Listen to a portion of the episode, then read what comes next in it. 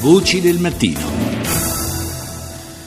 Anche dopo la strage eh, di Dhaka in Bangladesh, così come in altre occasioni eh, recenti e meno recenti in cui i terroristi legati alla, al mondo del, dell'organizzazione eh, dello Stato islamico sono entrati in azione, eh, si è molto ragionato sulla l'importanza, l'incidenza che ha il web sull'indottrinamento degli adepti di, di, queste organizzazioni terroristiche e si ragiona anche sulla possibilità eh, in qualche modo di eh, neutralizzare questa capacità del, dello Stato islamico, dell'ISIS, di raggiungere ovunque il, eh, i, i, potenziali eh, terroristi e radicalizzarli attraverso, eh, il, attraverso internet, attraverso la diffusione di propaganda, attraverso anche la diffusione, lo abbiamo visto proprio in questi ultimi giorni, di immagini molto crude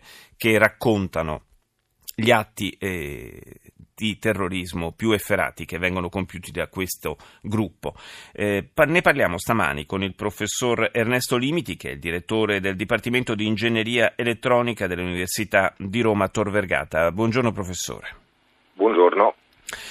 Eh, proprio dopo l'attentato di Dhaka, da, da parte delle, eh, della nostra intelligence e delle nostre autorità, è stata sollevata eh, l'ipotesi che eh, si possano stringere degli accordi con eh, i grandi colossi che operano sulla, sulla rete come fornitori di servizi per eh, cercare di fermare, di neutralizzare la diffusione della propaganda jihadista. Ma è una strada tecnicamente percorribile questa?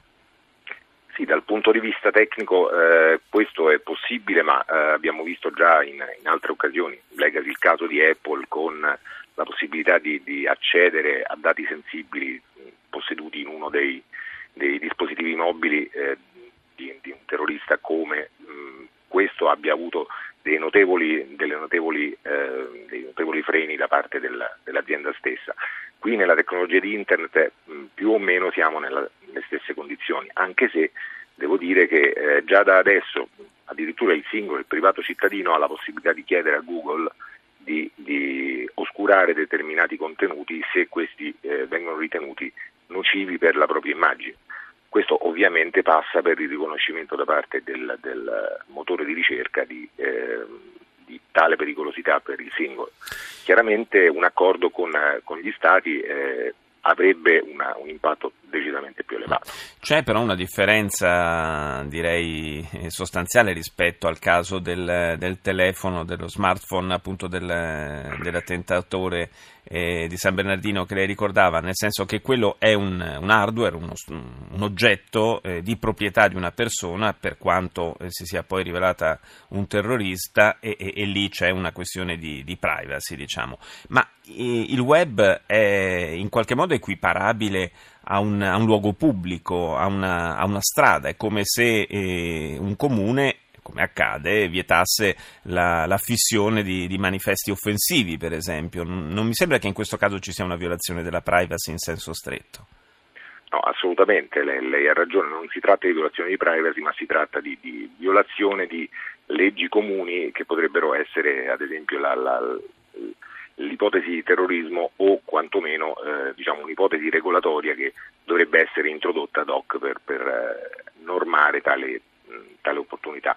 Chiaramente questo eh, è una delle vie, cioè agire sulla, sui motori di ricerca e sulla possibilità di indirizzare l'utente, l'utente comune verso un particolare sito. Eh, cosa diversa dal fatto di, di andare ad oscurare una, mm. un determinato sito che potrebbe essere l'ipotesi che viene messe in campo da paesi a democrazia limitata, i quali in determinate occasioni oscurano completamente eh, l'accesso a uh, provider di servizi o a uh, motori di ricerca per evitare appunto queste fattispecie, ma chiaramente questo non è applicabile nelle democrazie occidentali. C'è anche chi sostiene, in particolare eh, negli ambienti dell'intelligence statunitense, si sostiene una teoria opposta, cioè che invece convenga mantenere aperto questo canale di comunicazione che hanno le centrali eh, del terrorismo con le, le, diciamo, le, le propagini più periferiche eh, della loro organizzazione perché eh, queste comunicazioni comunque sono intercettabili e comunque eh, possono fornire delle indicazioni utili per eh, le indagini.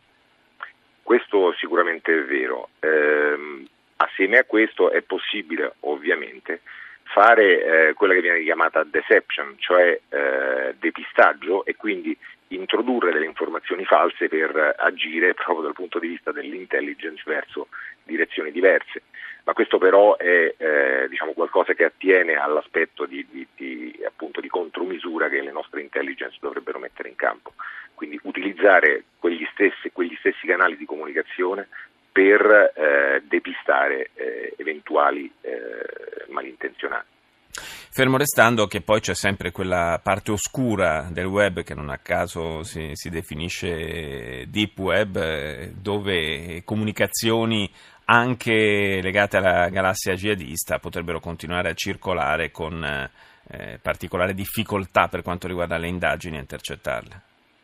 Assolutamente, quello però mh, mi lasci dire che eh, apre un problema eh, diciamo di ordine diverso. In, in, quel canale esistono tutta una serie di comunicazioni che riguardano il traffico di droga, il traffico certo. di armi e eh, il riciclaggio che eh, comunque eh, sono attenzionate dal, dalla nostra intelligence e dalle nostre forze di sicurezza.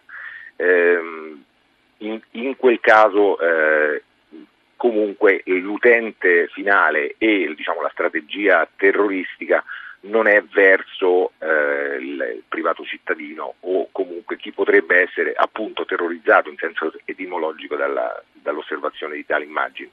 Quindi eh, si, eh, si, va a colpire in quel caso, eh, si va a toccare in quel caso quelli che sono i link tra i terroristi e i loro potenziali eh, successori. Quindi, sì, sì, sì, eh, infatti sono proprio comunicazioni di carattere operativo il, il più delle volte che eh, si muovono a quel livello. Grazie al professor Ernesto Limiti del Dipartimento di Ingegneria Elettronica dell'Università Roma Tor Vergata per essere stato nostro ospite.